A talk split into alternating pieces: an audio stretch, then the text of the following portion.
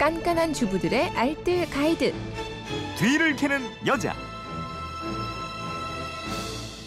알면 살림이 더 재밌어집니다. 뒤를 캐는 여자 최수연 리포터입니다. 어서 오세요. 네, 안녕하세요. 9856님이 이제 저 입을 눅눅하고 막 이러는데 어떻게 해요 하셨는데 이거 좀 풀어주세요.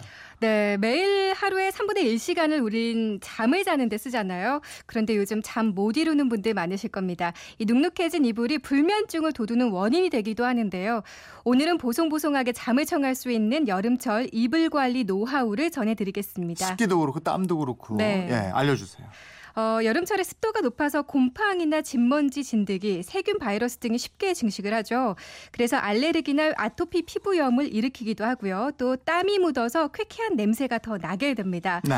여름 침구는 우선 부피가 큰 편은 아니니까요. 2주일에 한 번 정도는 세탁을 하는 편이 좋습니다. 일단 세탁은 중성 세제를 넣고 천이 상하지 않도록 울코스와 약탈수로 세탁을 해주면 되는데요. 특히 습도가 높은 날에 세탁할 때는 베이킹 소다를 넣 으면 땀 냄새라든가 이불에서 나는 잡 냄새를 말끔하게 잡아주기 때문에 베이킹 소다를 한 스푼 넣어주면 좋습니다. 네. 그리고 마지막 헹굼 단계에서 식초를 한두 방울 넣어주면 역시 냄새도 없애주고 이불 천도 부드러워지죠. 그런데 여름 이불은 면뿐 아니라 린넨이나 인견, 레이온, ripple 소재가 주로 쓰이는데요. 얇고 약하기 때문에 소재에 따라서도 세탁에 좀 더 신경을 써줘야 합니다. ripple 소재는 물이 빠질 수 있기 때문에 따로 단독 세탁을 해야 하는데 이럴 때는 굵은 소금 한 큰술을 넣으면 변색을 방지할 수 있고요. 특히 인견은 세탁 후에 원단이 수축할 수 있기 때문에 양손으로 모서리를 잡아 당겨서 모양을 잡아줘야 합니다.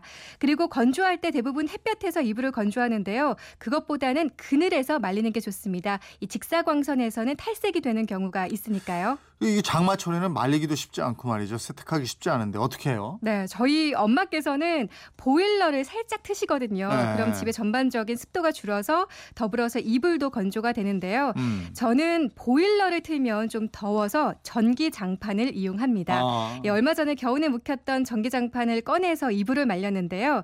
전기 장판 위에 이불을 펼쳐 깔고 장판을 한두 시간 정도 틀어주면 됩니다. 네. 그럼 이불 속에 습기가 증발이 되면서 쾌적해지죠.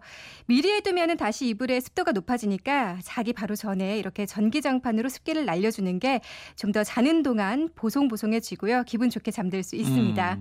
그리고 침대 위에 이불 많이 펼쳐 두시잖아요. 네. 그렇게 하면 이불끼리 덮어두면 습기가 계속 남기 때문에 개 켜두는 게 좋다는 거 기억을 음. 해두시고요.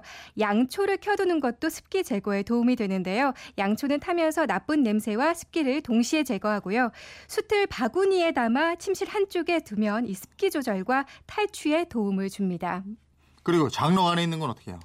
네, 장롱 속에 있는 그 철진한 이불들은요, 신문지가 습기 제거에 탁월한 효과가 있는데요. 장롱 안에 두꺼운 이불 사이사이에 신문지를 펼쳐서 넣어두면 습기 제거뿐 아니라 해충이 생기지 않게 해줍니다. 아, 그 신문지가 또 효과가 있군요. 네, 그렇습니다. 예. 신문지도 유통기한이 있어서요. 6개월에 한 번씩은 교체를 해주어야 하니까요. 묵힌 신문지보다는 최근 신문지로 장롱 속에 넣어두면 좋고요. 신문지 말고 창호지 역시 습기 흡수가 잘 되니까 창호지를 이불 사이사이에 넣어두는 것도 좋습니다. 네, 지금까지 뒤를 캐는 여자 최수연 리포터였습니다. 고맙습니다. 네, 고맙습니다.